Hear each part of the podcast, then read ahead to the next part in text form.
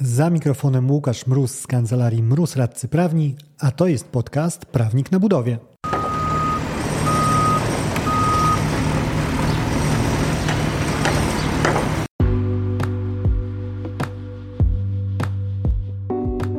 Prawnik na Budowie. Podcast o wszystkim, co związane z budownictwem. Uwaga, może zawierać śladowe ilości prawa.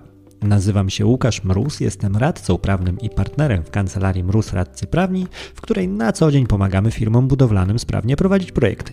Ten odcinek to kolejna edycja mikropodcastu, czyli krótkiego strzału na konkretny temat. Dzień drugi z tym, jak Urząd Zamówień Publicznych widzi partnerskie, wyrównane realizowanie umowy, czyli dokument zatytułowany Zagadnienia partnerstwa i wyrównania pozycji stron umowy. Wczoraj odhaczyliśmy wprowadzenie, dziś pierwsza część merytoryczna tego dokumentu, czyli omówienie zasady współdziałania stron. Zasady wyrażonej w artykule czterysta trzydzieści jeden P Z P, przewidującym, że zamawiający i wykonawca obowiązani są współdziałać przy wykonywaniu umowy w sprawie zamówienia publicznego w celu należytej realizacji zamówienia. Czyli mamy postawiony wspólny cel, wspólną północ przed wykonawcą i zamawiającym, czyli należytą realizację zamówienia, to na co się umówiliśmy i to, co zażyczył sobie mieć zamawiający. I w ramach tej, tego kompasu, w ramach tej północy się poruszając, powinni, e, powinny obie strony podejmować swoje działania, podejmować decyzje, e, tak żeby było wszystko piękne. Sam e, urząd podkreśla, że no, nie jest to nic nowego, ponieważ taka zasada jest już wyrażona wprost w przepisach kodeksu cywilnego, obowiązek współdziałania jednej i drugiej strony przy wykonywaniu e, zobowiązania. To, co urząd wskazuje, jaka była intencja, żeby takie troszkę powtórzenie jednak zrobić, to zaakcentowanie, podkreślenie tego, że trzeba tego partnerskiego podejścia, to jest to, w co chcemy wejść razem z tym nowym P Z P, mocniej to akcentować, mocniej położyć nacisk na tą sferę działania i w tym kierunku zmierzać z tymi nowymi przepisami. Czy wartość praktyczną będzie to miało? No cóż, na pewno nie zaboli w jakichś tam stanowiskach podrzucać także ten argument, że ustawodawca no, szczególnie dobitnie podkreśla, że, że to współdziałanie musi być, więc jeżeli go brakuje, to konsekwencje powinny być zdecydowanie przerzucane na stronę, która deficyty w tym współdziałaniu wykazała, no jak również można oczekiwać pewnego wysokiego standardu, jeżeli chodzi o, o to współdziałanie. Tutaj na pierwszy plan wysuwa się z kwestii takich praktycznych, zresztą też autorzy tutaj dokumentu to akceptują, szybkie reagowanie i podejmowanie decyzji, bo to będzie często ten element, który wykazuje tendencje deficytowe i to jest bolączka przeciągania procesu decyzyjnego, jeżeli chodzi na przykład o roboty dodatkowe, czy o zastosowanie pewnych rozwiązań, czy wprowadzenie robót zamiennych. Wszystkie te rzeczy potrafią ogromnie rozciągać się w czasie, co nie służy realizacji projektu. No i będzie to mogło być chociażby poruszane właśnie w kontekście zasady owej współdziałania, że wykonawca i zamawiający powinni niezwłocznie ze sobą współdziałać w tym zakresie, więc na przykład jeżeli wykonawca zaraportuje, że ma sytuację, w której są roboty oceniane przez niego jako dodatkowe, niezbędne do tego, żeby przeprowadzić tą całość umówionych prac, to w rozsądnym, niezwłocznym terminie dostanie odpowiedź co do tego, jak ocenia tę kwestię zamawiający i czy chociażby wykonawca może liczyć na aneks na, na te roboty, e, który pozwoli mu usystematyzować, zalegalizować jakby te prace. E, innym przykładem, e, który będzie miał często e, zastosowanie, to znowu wymieniając przykłady, gdzie przy, może to dotyczyć e, ten przepis zamawiającego, wskazano na wydanie dokumentacji niezbędnej do wykonania zamówienia. I tutaj no, typowy, typowa sytuacja znowu, czyli e, zarówno ta dokumentacja bazowa, tak ją nazwijmy, chociaż tutaj raczej problemu być nie powinno. Bardziej będzie do podnoszenia to jak, naj, jak najbardziej przy dokumentacji chociażby zamiennej, czy przy jakichś tam poprawionych projektach, jeżeli wyjdą nam różne kwiatki w czasie realizacji. To w tym kontekście właśnie autorzy tego opracowania widzą, że e, mo, będzie można powoływać się na tą zasadę, którą przewidzieli. I ciekawą kwestię e, wprost powołano tutaj e, w dokumencie, ponieważ jeżeli mowa o współdziałaniu e, i to praktykowane było, czy może wykonawcy próbowali tego na, na wielu frontach, budowania takiej argumentacji, że przykładem takiego współdziałania jest zapłata wynagrodzenia.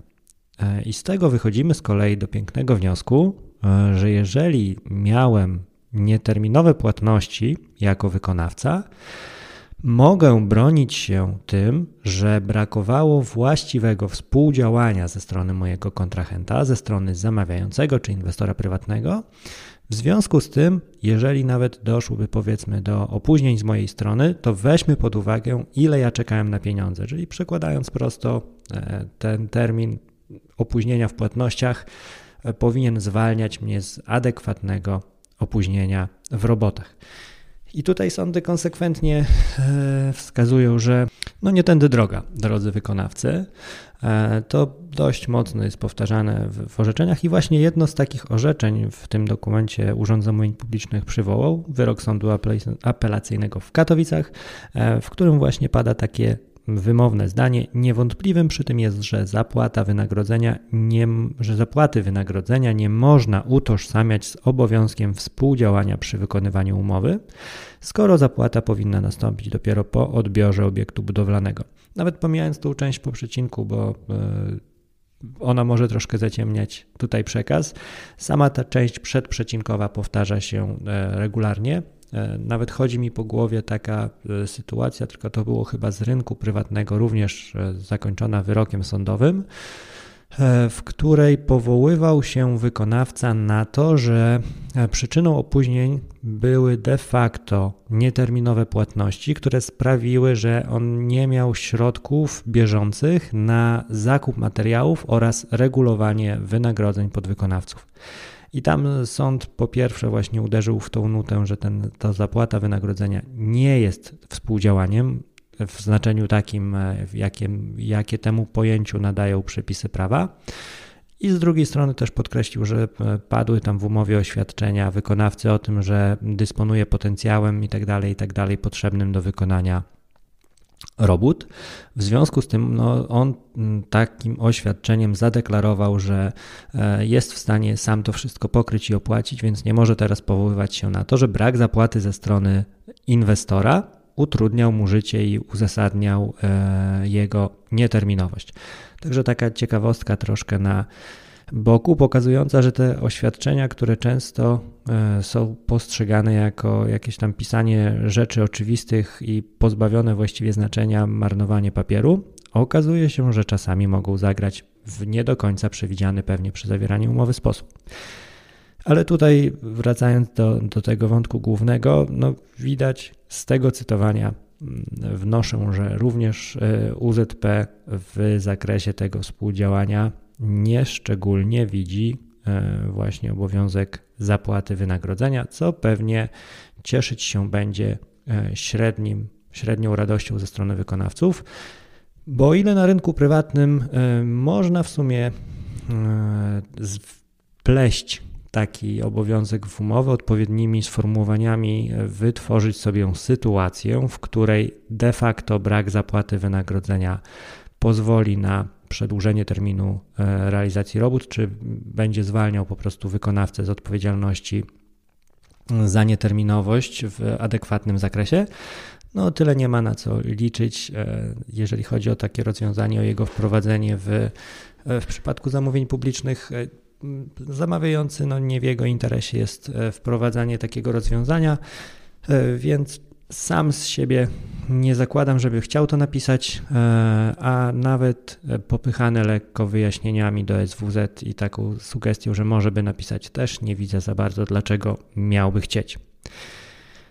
Więc cóż, jeżeli chodzi o pieniądze, to nie ten kierunek, a jaki jest ten właściwy kierunek? No to tutaj posiłkując się doktryną prawa, czyli poglądami osób z, o zdecydowanie wyższym dorobku niż ja i większym doświadczeniu i wiedzy, kilka cytatów wrzuca U Z P i z nich wydaje mi się najciekawszy jeden do wyłapania, mianowicie, że minimum tej lojalności, ponieważ tutaj wprost wskazuje U Z P, że ten obowiązek współdziałania to jest taka lojalność między stronami, a minimum tej lojalności to nieprzeszkadzanie dłużnikowi, czyli wykonawcy w wykonywaniu jego obowiązków. Czyli drogi zamawiający, nie musisz mi ok, pomagać, życia ratować, ale przynajmniej mi nie przeszkadzaj. Tyle w tej części. Jutro katalog klauzul abuzywnych.